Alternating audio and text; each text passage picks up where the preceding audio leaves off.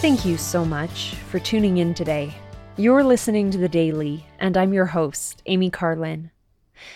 As we've read Paul's epistles to the Corinthians, I've thought of the trials that he faced. This made me think of a hymn that a dear friend of mine used to sing in church.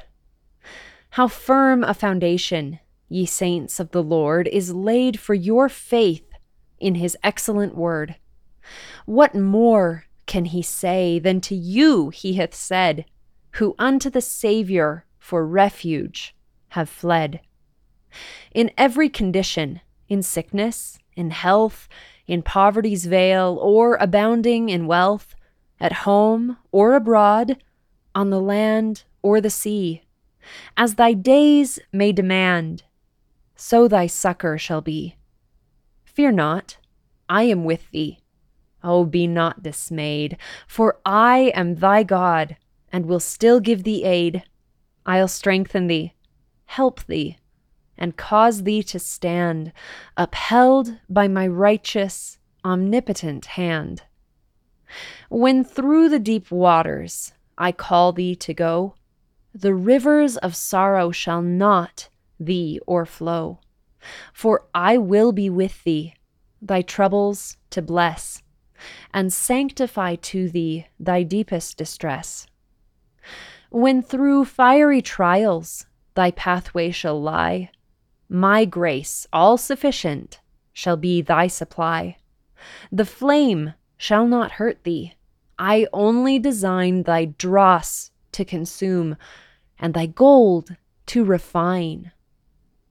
In down to old age, all my people shall prove my sovereign, eternal, unchangeable love.